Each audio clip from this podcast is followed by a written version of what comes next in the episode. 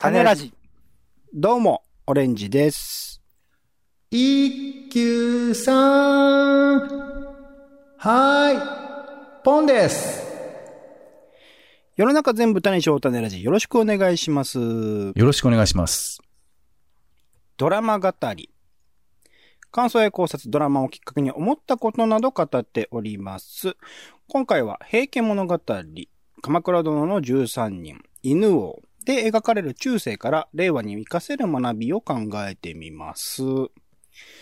ということでですね、今年にせんにじゅうにねんのいちがつぐらいからかな、始まっていた平家物語と鎌倉殿のじゅうさんにん、平家物語はアニメですね。鎌倉殿は エヌエイチケー のドラマですね。あとまあ最近公開されました映画の犬王というところで、まあ共に一応中世を描いている、日本の中世と呼ばれる時代をまあ描いている作品が続けざまに出ている。かつ個人的には平家物語と鎌倉殿のじゅうさんにんって今のところでは、えー、今年にせんにじゅうにねんを象徴するドラマの中でもかなり上位に入ってくる、ドラマとかね、アニメとか作品の中で上位に入ってくるものだったりするので、なぜ今、あのー、中世という時代がこの令和の時代に描かれているのか、はたまたそこからあ僕たちが今の時代に学べる、活かせることっていうことあるか、みたいなことをちょっとね、今回は考えてみられればなと思っております。オレンジさん。はいはい。俺あの、ちょっと受験勉強サボってたせいもあるんですけど。はいはい。あとあの、理系の方で受験したせいもあるんですけど。あ、そうだったんですね、そういえば。中世がね。うん。全然ピンとこんのよ。そうよね。俺も改めてなんか今回こういうのを調べてるときに、そっか、中世っていうくくりだったんだなって気づいた感じではありますね。うん。ちょっと中世教えてもらっていいですか？これね、なかなか区分が難しい話ではあるというか、中世っていうのが本当に歴史の中でどこで終わったのかとかも分かりづらいし。はい、はい。それをテーマにしようとしてんのね。はい、はい。そうなの。まあまあ、ざっくりとくくりとしての中世みたいなものを、一応今回のテーマとしては持ってきてはいるんだが、うん、一応ですね、えっと、ウィキペディアによるとですね、日本の中世っていうのは、殷世紀から戦国時代までのじゅういっせいきこう半からじゅうろくせいきこう半までの期間を指す日本史における時代区分と言われているんですね。むずいね。一応まあ、はい。まあ、だからざっくりじゅういっせいきこう半からじゅうろくせいきこう半ぐらい、なんとなくの、えー、平安時代から鎌倉時代、えっと、室町時代ぐらいのイメージで多分いいんじゃないかなと個人的には思ってています。それはなんかね、区分としては西洋の歴史学の区分っていうものをベースとして、後からもちろんあの決めたことだったりするので、うん、そこら辺は、あのー、結構あ曖昧なところはありつつ、一応鎌倉幕府、平安時代が終わって鎌倉幕府が成立してから、まあ、室町幕府が滅亡するっていうところぐらいを、まあ一般的に、えー、中世という、日本における中世と呼ぶのではないかなというところ。で、政治的にはなんか武家政権、まあ幕府、まあ鎌倉幕府とかね、室町幕府とか言いますけど、そういう武家政権が支配していた時代として捉えるのではないかなというところですね。それまでは基本的には天皇の政権、朝廷っていうのが全国統合していた時代なので、それが、あ、一旦、武家に支配が譲られた時代っていうものをまあ中世と捉えることができるんじゃないかなみたいなことを言っていたりします。なるほど。じゃあまあ鎌倉から、まあえー、な南北朝時代とかもあったっけあって、はい、室町みたいなところがまあ今回でいう中世ってことですな。なんとなく。そうですね。そうですね。はい、まあ平安の終わりぐらいからみたいなイメージがあるかなと思っております。はいはいはい、そうか。織田信長が出てくるまでってことですな。はい。そうですね。織田信長で、一応その織田信長の上洛というか、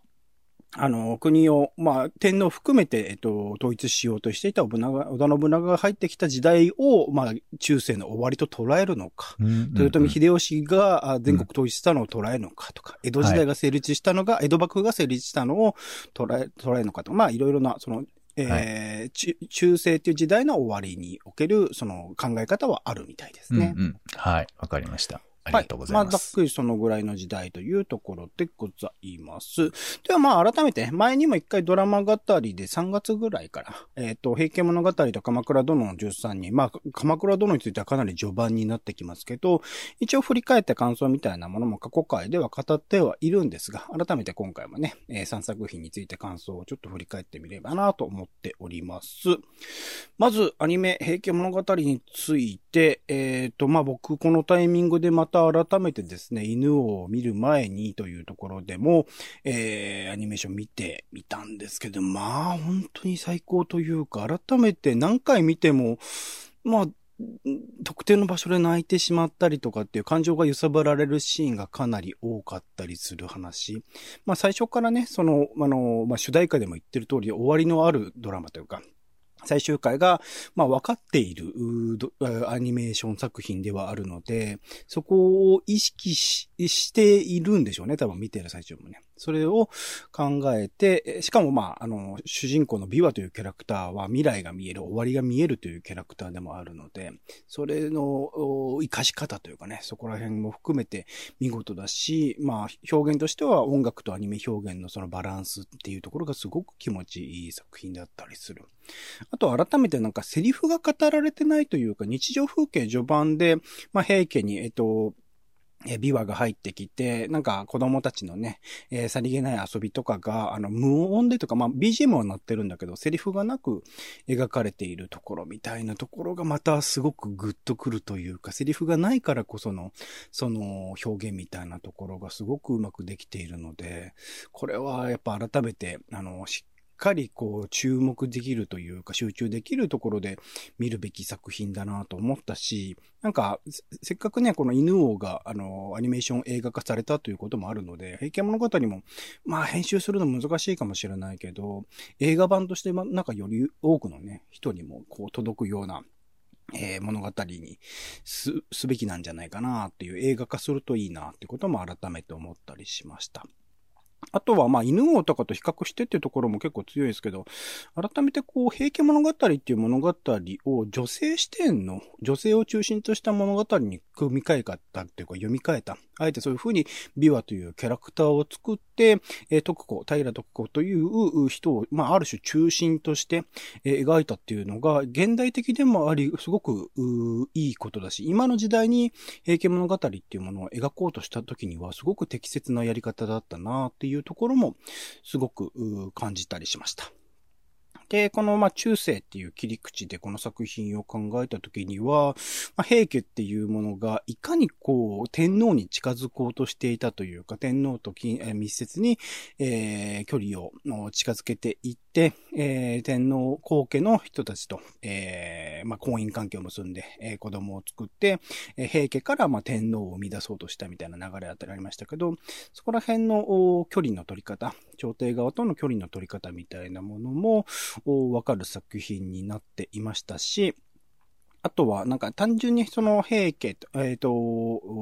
武家と、えー、武士たちと朝廷とかっていうだけではなくって、なんか お, お寺さんとの関係性みたいなものの難しさ、お寺さんとよく戦争をしていたっていう時代でだったと思うんですけど、そこら辺の関係の難しさみたいなものも改めて、えー、中世という時代にはあったんだなということも思いましたし、本作においてはね、まあ、徳子も含めて、えー、戦争で平家で死ぬか、もしくは出家するかみたいな選択肢があって、その出家っていうものが、まあ、あの、当時においては数少ないある種、あの、そういった敗者たちが生き残る手段だったんだな、みたいなところも、改めて、あの、この作品で知れたところではありますかね。まあ、その、あと、平家においては、あの、単純にその、まあ、その当時の平清盛の流れというのはいろんなところで好戦的でいろんな人のところに、えー、まあ、戦争を挑んでいって、ね、互いに犠牲者を出してということを繰り返していましたけど、あの、平家の中でも様々な意見を持つ人たちがいて、えー、文化を愛する人もいて、みたいな。そこら辺のさま、えっと、その時代が、あの、そういう、ある種、血みどろの争いみたいなことを繰り返していた時代だけれども、そこに消極的な考え方の人もいたのかもしれないと思わせてくれるような作品があったというところで、なんか単純にざっくりと見ていた単純にその平家物語というものとして認識していたものだけではないところまで、えー、改めて見ることができる作品でもあったなというところが、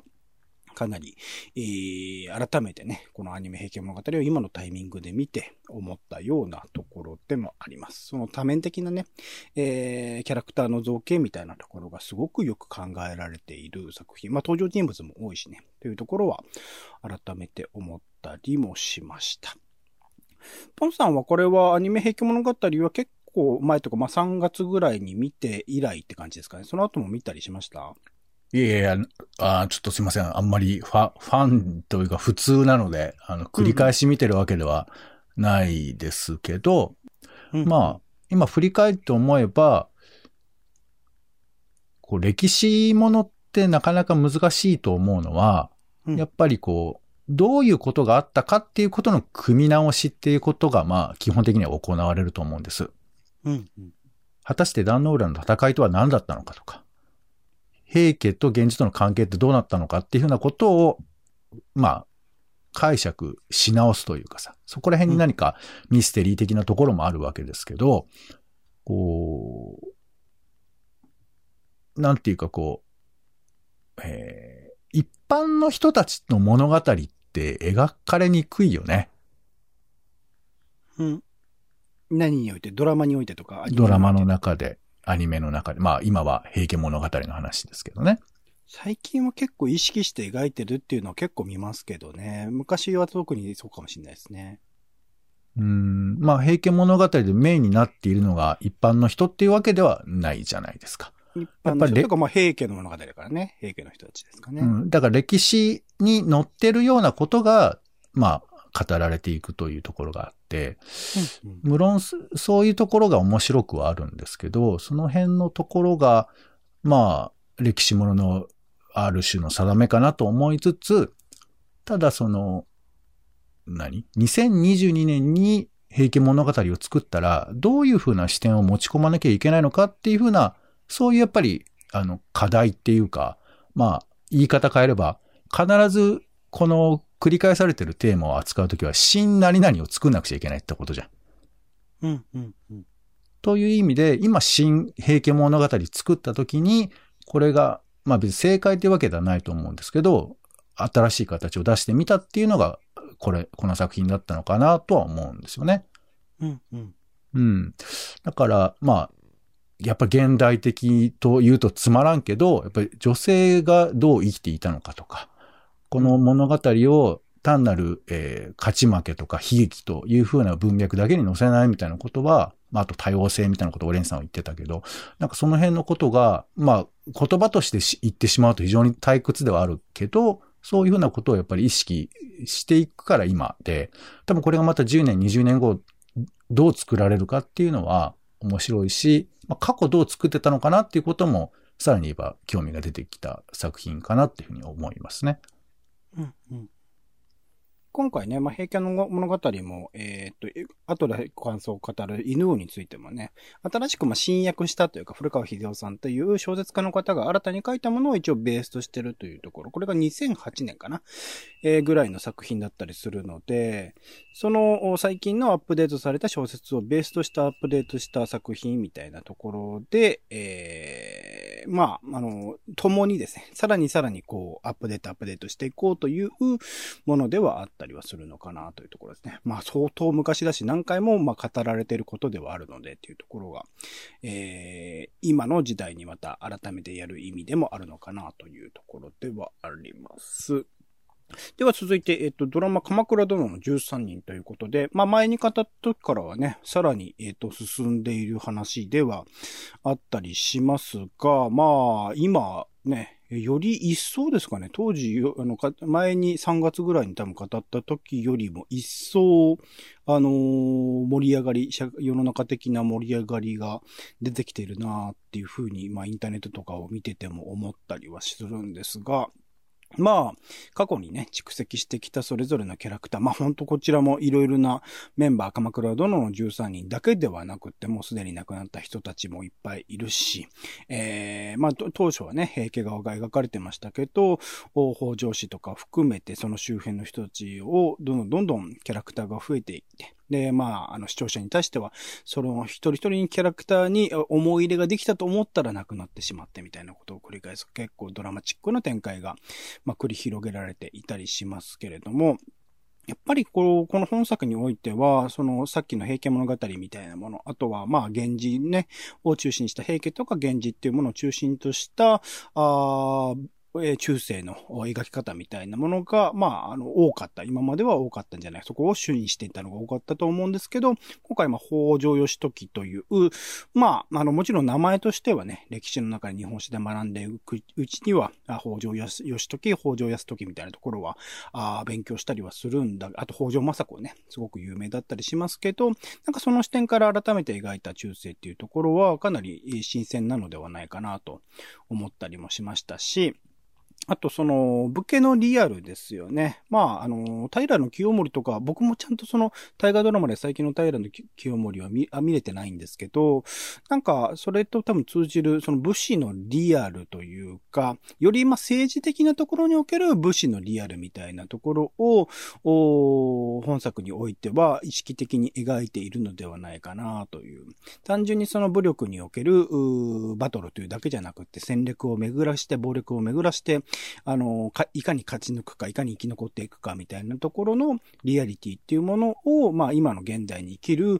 令和の人たちに対しても、こう、知る機会みたいなものを本作においては、まあ与えることができているのではないかなというところを、まあ話が進んでいく中でね、えー、強く思っていくところだし、いよいよこのタイトルの鎌倉殿のじゅうさんにんというものになろうとしているタイミングが、まあ今で半年ぐらい経って残り半年ぐらいかな。ちょうど多分切れ間にはなってくるので、これから先、そ、そうしため、あの、じゅうさんにんがいかにして、えー、まあ、あの、生き、生き残っていくのか。これ、その先の未来を作っていくのかっていうところが楽しみでもあり怖くもありっていうところではありますかね。これ、ポンさんは今最近でなんか覚えている展開とかあります？まあ、やっぱり衝撃的だったのは、はいはい。義経が亡くなるシーンと、はい、あ、じゃあにわさんわぐらい前か。うんうん。で、まあ、重ねて、まあ、い、言っちゃっていいのかな、大河ドラマ。あの、なんか主人公の奥さんが、はい。しれっと亡くなるシーンがありましたよね。はい。水害。まあ一応ね、諸説、あの歴史上では諸説あるらしいけど、ああいう描き方しましたね、水害で亡くなる。あの、まあ、いろいろ描かれ方は、もう散々いろいろ方法が行われていたから、まあ、うん、斬新だとか別に言う気はないんですけど、うん。ただ、あの、ね、例えば、あの義経の最後っていうのが、無論ちょっとギミックっぽいところを入れてくれてるから、少しそれは見る側として嬉しいっていうかさ、その。北条義時と最後語っているかどうかわかんないですからね、あの場所でね。そう、まあ、あの、史実はもう本当に、あのー、チンギス・ハーンになってるっていう話もありますし。うん、うん、うん、歴史上ね。はい。はい。まあ、なんか、これで結構世の中揉めてたらしいけどね。あ、そうなんですか。その説を唱えた人が過去いて、うん、過去って超昔ね、うん、でそれを歴史論争みたいな、そんなあの根拠のないこと言うなっつって近代一教政含め怒ってたみたいな、そういう話も。それはえっと別に義経ファンが怒ってるとかっていうわけでもないのか。歴史についてちゃんとした向き合い方をしてる人たちが怒ってたってこと、ま、そうそう。ただまあもともとやっぱり義経はみんながやっぱ好きなんだろうね、おそらくファンがいたというか。まあ悲劇のヒーローみたいな感じですからね。そうそうそう。だからまあ生き残ってたんじゃないかって話も出るぐらいなんですけど、まあそんな最後を、うん、あの敵がまあ攻めてきて、ちょっと罠とか仕掛けといて、わーってやられるところ辺とかは、義経義経って気持ちを見ながらも、最後、まあ喋ってるシーンもありますけど、結構まあ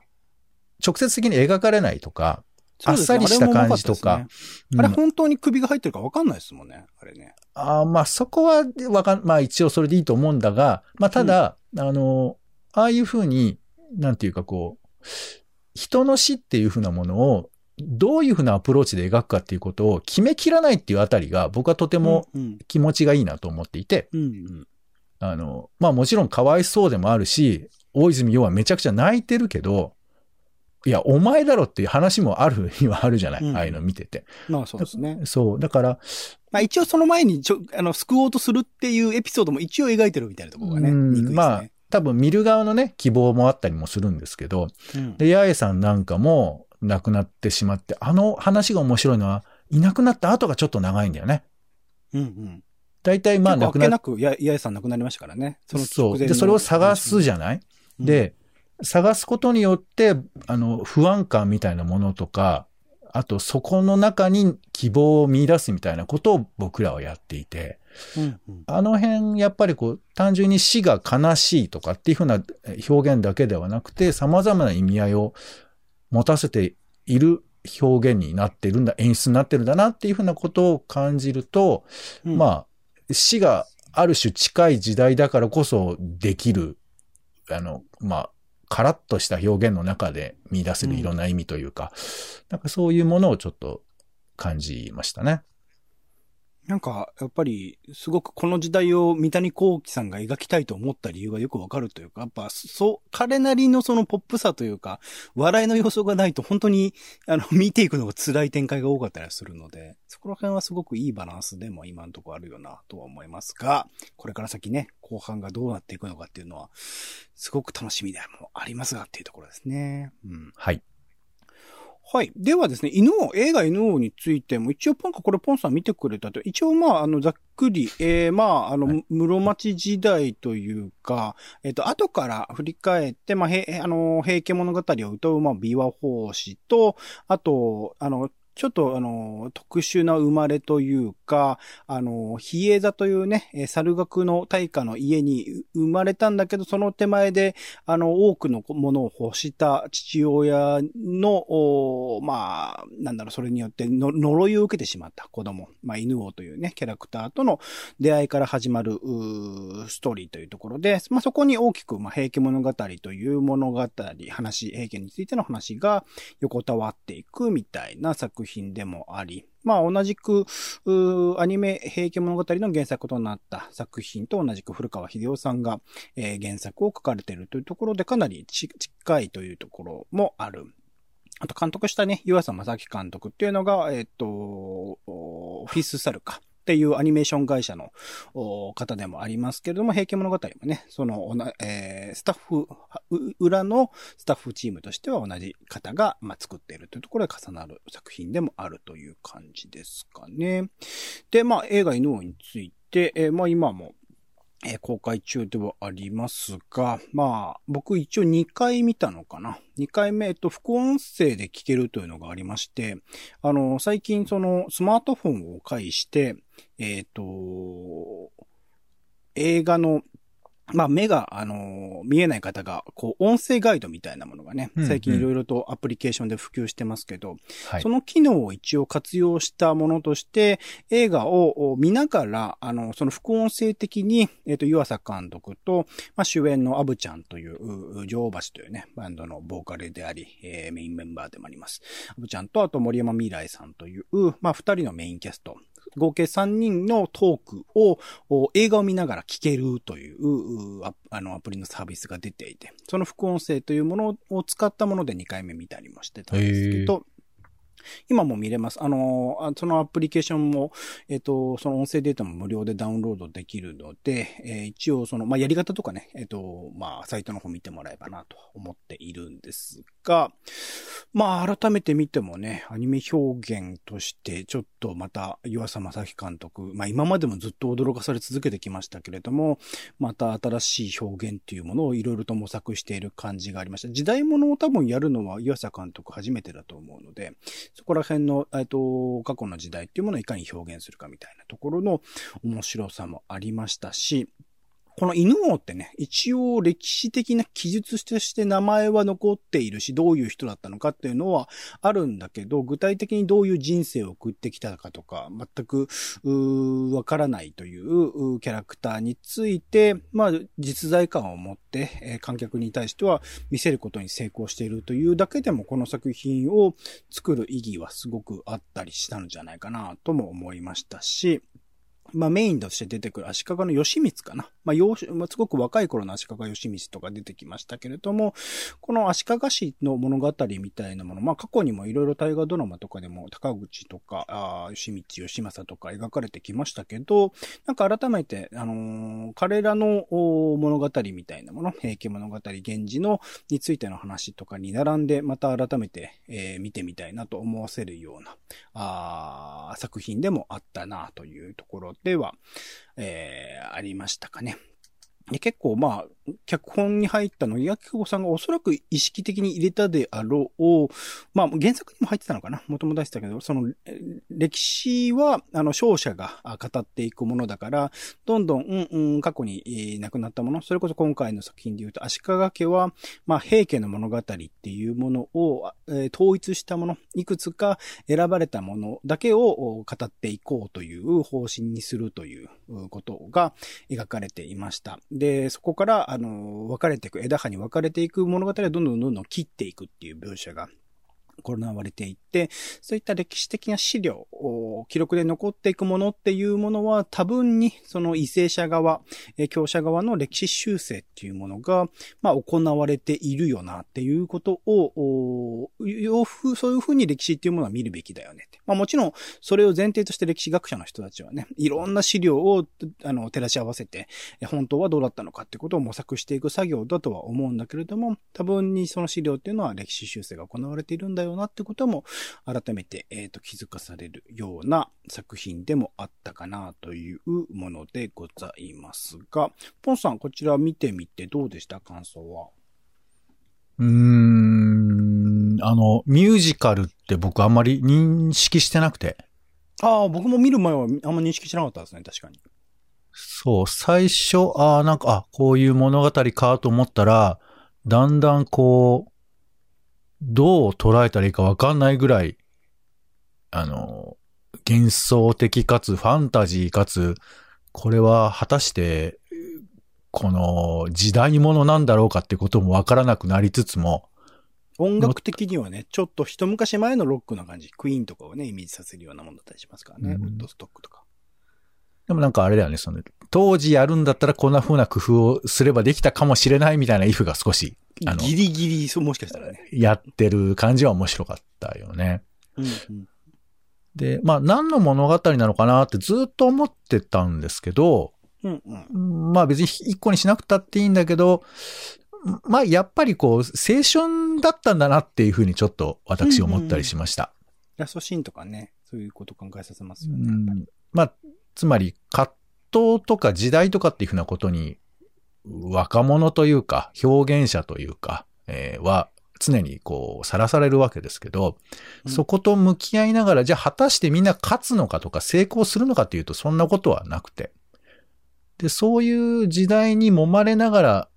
生きる、でその生き方も人によってはあいつはずるいって言われるかもしれないみたいな生き方もあったりもするかもしれないんだけど、うん、もうその波に上手に乗っていかないことには、もしくはその時に、まあヒ、ヒットというか、一発屋になるしかないみたいな、そういうことも側面であって、なんかそういうことの刹那みたいなことをですね、あの、曲を聴きながらずっと感じるみたいな、そんな作品だったなと思いました。なんかそもそもにおいては呪いをかけられた子供と親を殺されて自分自身も視力を失ったとこの出会いから始まって、ある種そこから復讐の話というか、平家、えっと、室町幕府に対してとか、親自身に対しての復讐の物語になってもおかしくなかったところを確実にこう、なんか違う方向に、まあある種怒りとか不満みたいなものを作品に昇華するという桑久保良太さんがこの前、えっと、自分、ご自身のね、アート作品作品を壊された中学生に対するメッセージとして語っていたようなことを作品とやしてやってるみたいなところもあるかもしれないですね。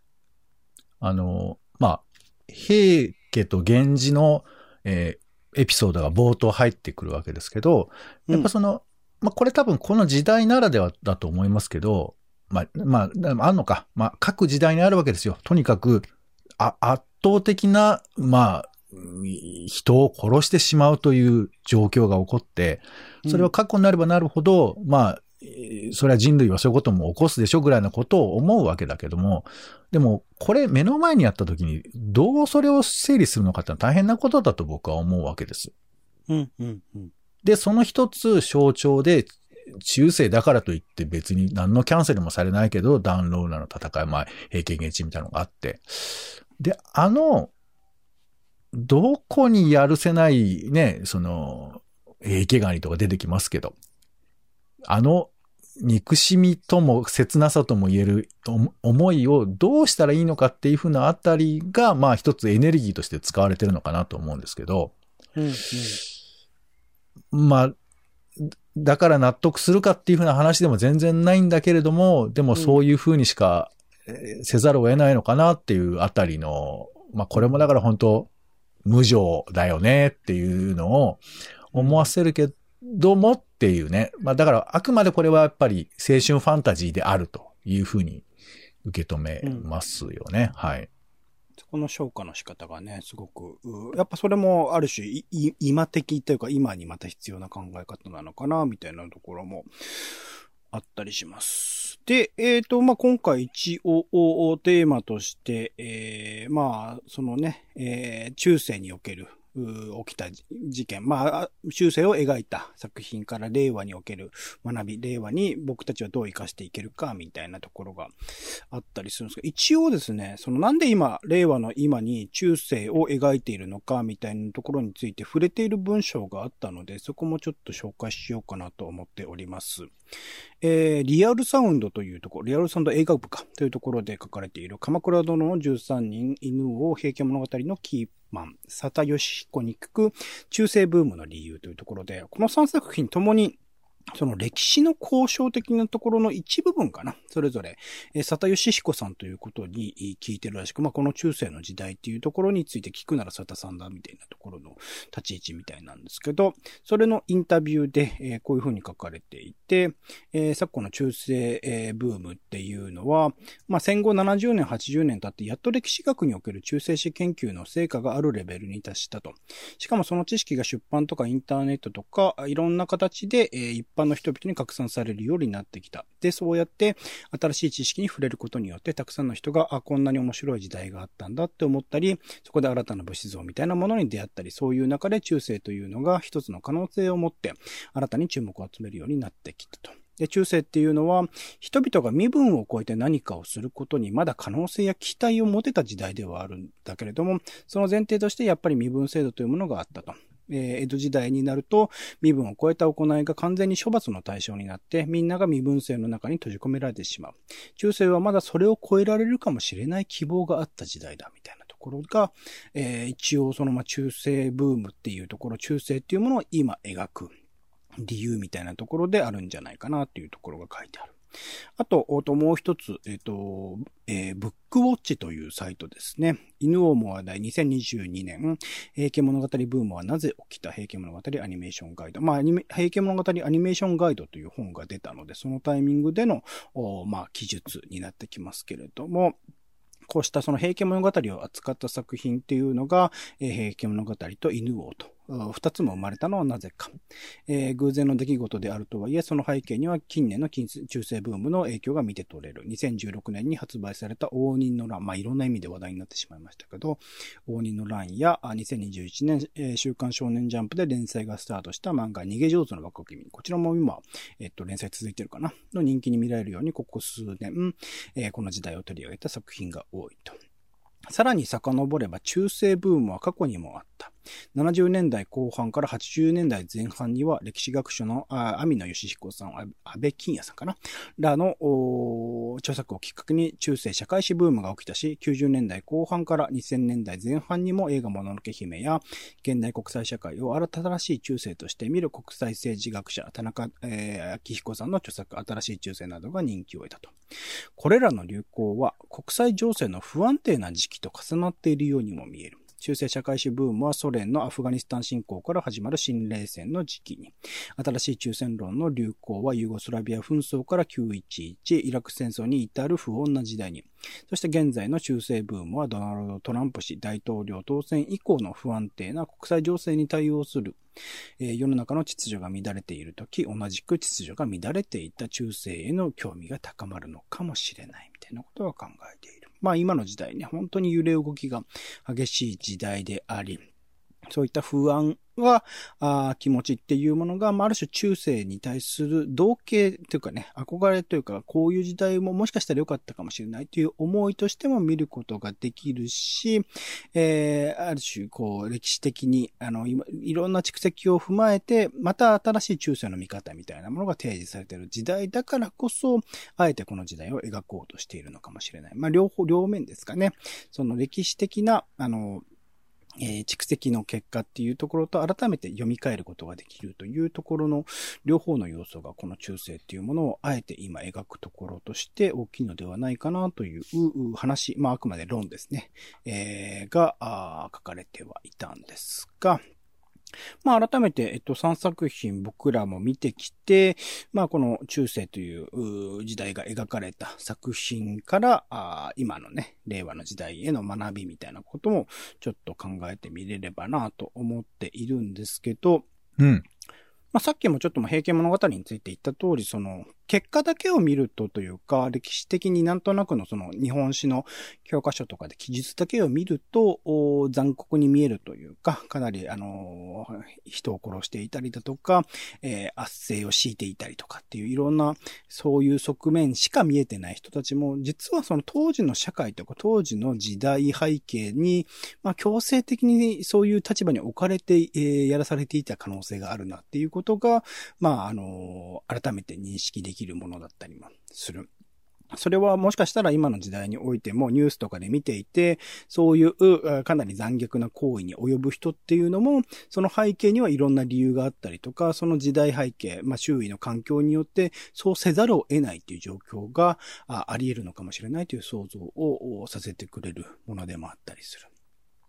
あとはもう、あのー、本当詳しく、特にまあ鎌倉殿とかはね、えっと、一年かけて、細かく細かく人間像、人間関係みたいなものを描いているがゆえに、本当のことっていうのは、特にまあ源頼朝とかすごく象徴的ですけど、一緒にこう生きていかなければとか、ずっとこうつぶさにその人を見ていかなければ、その当該の人物、まあ今の現代社会でもそれは当たり前のことではあるんだけど、そうしないとその人のことって絶対にわからないよなっていう、人のことはわからないっていう前提に立つっていうことが、まあ、あの、改めて必要だよなっていうところが、よりこう、ハードなシビアな状況に置かれている人たちを見ていくと、わかるなっていう。表面は笑顔で笑って余裕があるように見せているけれども、本心裏側ではすごくビクビクしていて、いろんなもののプレッシャーにおあの押しつぶされそうになりながら生きている人っていうのがいるんだってこともまた知れることもあったりするというところもあったりしますかね。あとはその復讐の連鎖みたいなものがあの鎌倉殿でも描かれていたりしますけど、なんかそういう復讐とか虐殺とか、まあ人を殺すとか人を苦しい状況に置くという行為は、何があってもその後々巡って自分に返ってくるというか、後世に何らかのいさかいというものを残していくものだよなっていう、いかにしてまあ許しを得ていくか、許し自分自身も許していくのか、まあ単純に許すだけではね、えー、難しい話ではあるのかもしれないけれども、復讐の連鎖を繰り広げるっていうことは、あのー、誰に対してもプラスにはなり得ないんだなってことも改めて、えー、思ったりもしましたかね。うん。まあ、他にもいろいろ思ったことはあるんですけど、ポンさんに聞こうかな。ポンさん、なんかこの作品を見て今の時代に学べること、活かせることみたいなことで思ったこととかありますか？中世っていうのを聞いて、うん。まあ、鎌倉室町っていうことだから、うん、なんだったっけなって思ったんですけど、うん。やっぱね、一休さんなのよ。ほうほうほうほう。これ室町時代ですね。足利将軍が出てきて、うんうんうん、で、将軍のところに一休さんというお坊さんが行って、まあ、よく喋るみたいな、そういう話ですよ。よく喋るみたいな。はいはい。で、あの、屏風の、に書いてある虎を、えー、捕まえてみろって言うから、うん、じゃあ、あの、将軍後ろから、あの、虎を追い出してくださいと。私がそこを捕まえますみたいな。はいはい。そういうのがあって、まあ、一休さんというアニメはもう、文部省推薦でずっと長くやってたアニメなんですが、うん、これはね、一見ここ、その一休さんだけ見てると分かりづらいんですけど、一休さんの背景にはものすごく貧困があるのよ。うんうん。まあ、基金なんかも多くて、つまり庶民がめちゃくちゃ大変だったっていうことがよくわかるわけです。うんうんうん、で、武士の統治が始まったというところも割と中世の始まりという理解があると思うんだけど、多分、まだシステムが完全に成り立ってなかったんじゃないかなっていうところもあるんだよね。うん、もちろん時代的な、その、環境的な苦しい問題もあったんだと思うんですけど。まあ、いろいろ揺れ動いてましたからね。そう。だから、僕はその一休さんの側面として、もちろんその、なんていうかな、一休さんももともとはなんかその、どっかのなんか、お、えー、王子様みたいなところが連れられてみたいなやつなんですけど、うん、彼の、なんていうか、意志に関わらず運命が動いていったり、あと、人々は、もう個人っていうふうな存在がまだ確立されないような時代の中で、まあ、とにかく、うん、蹂躙、まあ、蹂躙っていうとなんなんだけど、そういう風な扱いをされてたっていうイメージがあったりして。うん、で、もう一個、あの、手塚治虫のアニメで、まあ、漫画で、ドロロっていう作品があるんですよ。はいはいはいはい。うん、これはね、応仁の乱あたりの話だと思うんです。うんうんうん、で、これは、まあ、なんていうか、その、ちょっとだけ犬王っぽいところもあるんですけど、まあ。なんか言われてましたね。うん、いろんな、まあ呪いのせいでも体が、あの悪魔とか、えー、なんか敵というかそういうものに取られちゃって、それを取り返していくっていう物語で、うん、まあ取り返す本人の名前が百鬼丸っていうんですけど。うん、ドロロじゃないっていうね。そう。で、ドロロと百鬼丸って話ではあるんだが、うん、で、ドロロっていうのは、まあそこで、えー、不老児として明るく生きていく少年を描いているわけなんですけど。一緒にね、旅するみたいな。まあ、ほんと犬王に関係性似てますね、はい。そうそうそう。で、これもやっぱりもうね、壮絶な、まあ、鬼の乱もあったってこともありますけど、ひどい環境が描かれていくんだよね。うんうん、だから僕の中では、中世っていうのは、やっぱりこう、厳しい時代、庶民が特に人としてこう、生きるには非常に厳しい時代を、まあ、背景に持っていながら、あの、表側には、まあ、豪華絢爛な文化がそこに横たわっていたり、武士が、俺が偉い、あれが偉い、みたいなことをやってるという、まあ、非常に腹立たしい時代とも言えるというかさ。うんうん、で、もう一方でこの、中世っていうのが、この現代、まあ、あえて令和と言おう、ここの令和からどれぐらいの距離感なのかっていうふうなことで、物語って作ってる節もあるのかなと思ってて。うんうん、やっぱり人権意識って、令和より中世、鎌倉時代の方がなかったのかなとかさ。うんうんうんうん。いや、じゃあ、縄文時代ってどうだったのかなとかさ。うんうん。まあ、そもそもそんな物差しは存在しないのかもしれないんだけど、僕らはちょっとずつ進歩しているはずだと思っているじゃない。うんうん。で、中世ってどうなのかなっていうふうに物語を組み立ってるのかなって思ったりもするんだけど、うん、でも鎌倉殿のじゅうさんにんとか見てると、現代でも通じるようなやっぱり、えー、喜びとか悩みとか、えー、そして葛藤、錯綜があったりすると思うと、果たして僕らは進歩しているのかなみたいなさ、うんうんうん、ことをちょっと思うというか、だから中世って古いことだからこういう風なものなんでしょう。人間だってちょっとずつ一歩ずつ進歩しているはずですよねって、思い込んでることを、なんか、え、それって、あなた、あの、勝手に思い込んでませんかみたいな、風に教えてくれる感じがして、うん、でこれ多分古くなればなるほどそういうことを思うと思うんですよ、きっと。うん、縄文時代にどういう物語を描くかって難しいと思うんだけど、多分その一番絶妙なところがもしかしたら中世あたりというか、人の死を死とも思わないみたいな時代と思いがちの時代に、果たして僕らは何を見ることができるのかというか。うん、